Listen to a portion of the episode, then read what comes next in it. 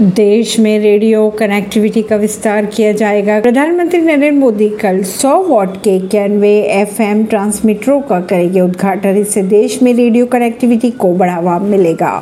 सरकार देश में एफएम कनेक्टिविटी बढ़ाने के लिए ये सब कर रही है। प्रधानमंत्री मोदी कल यानी 28 अप्रैल को सुबह साढ़े दस बजे वीडियो कॉन्फ्रेंसिंग के माध्यम से इसका करेंगे उद्घाटन।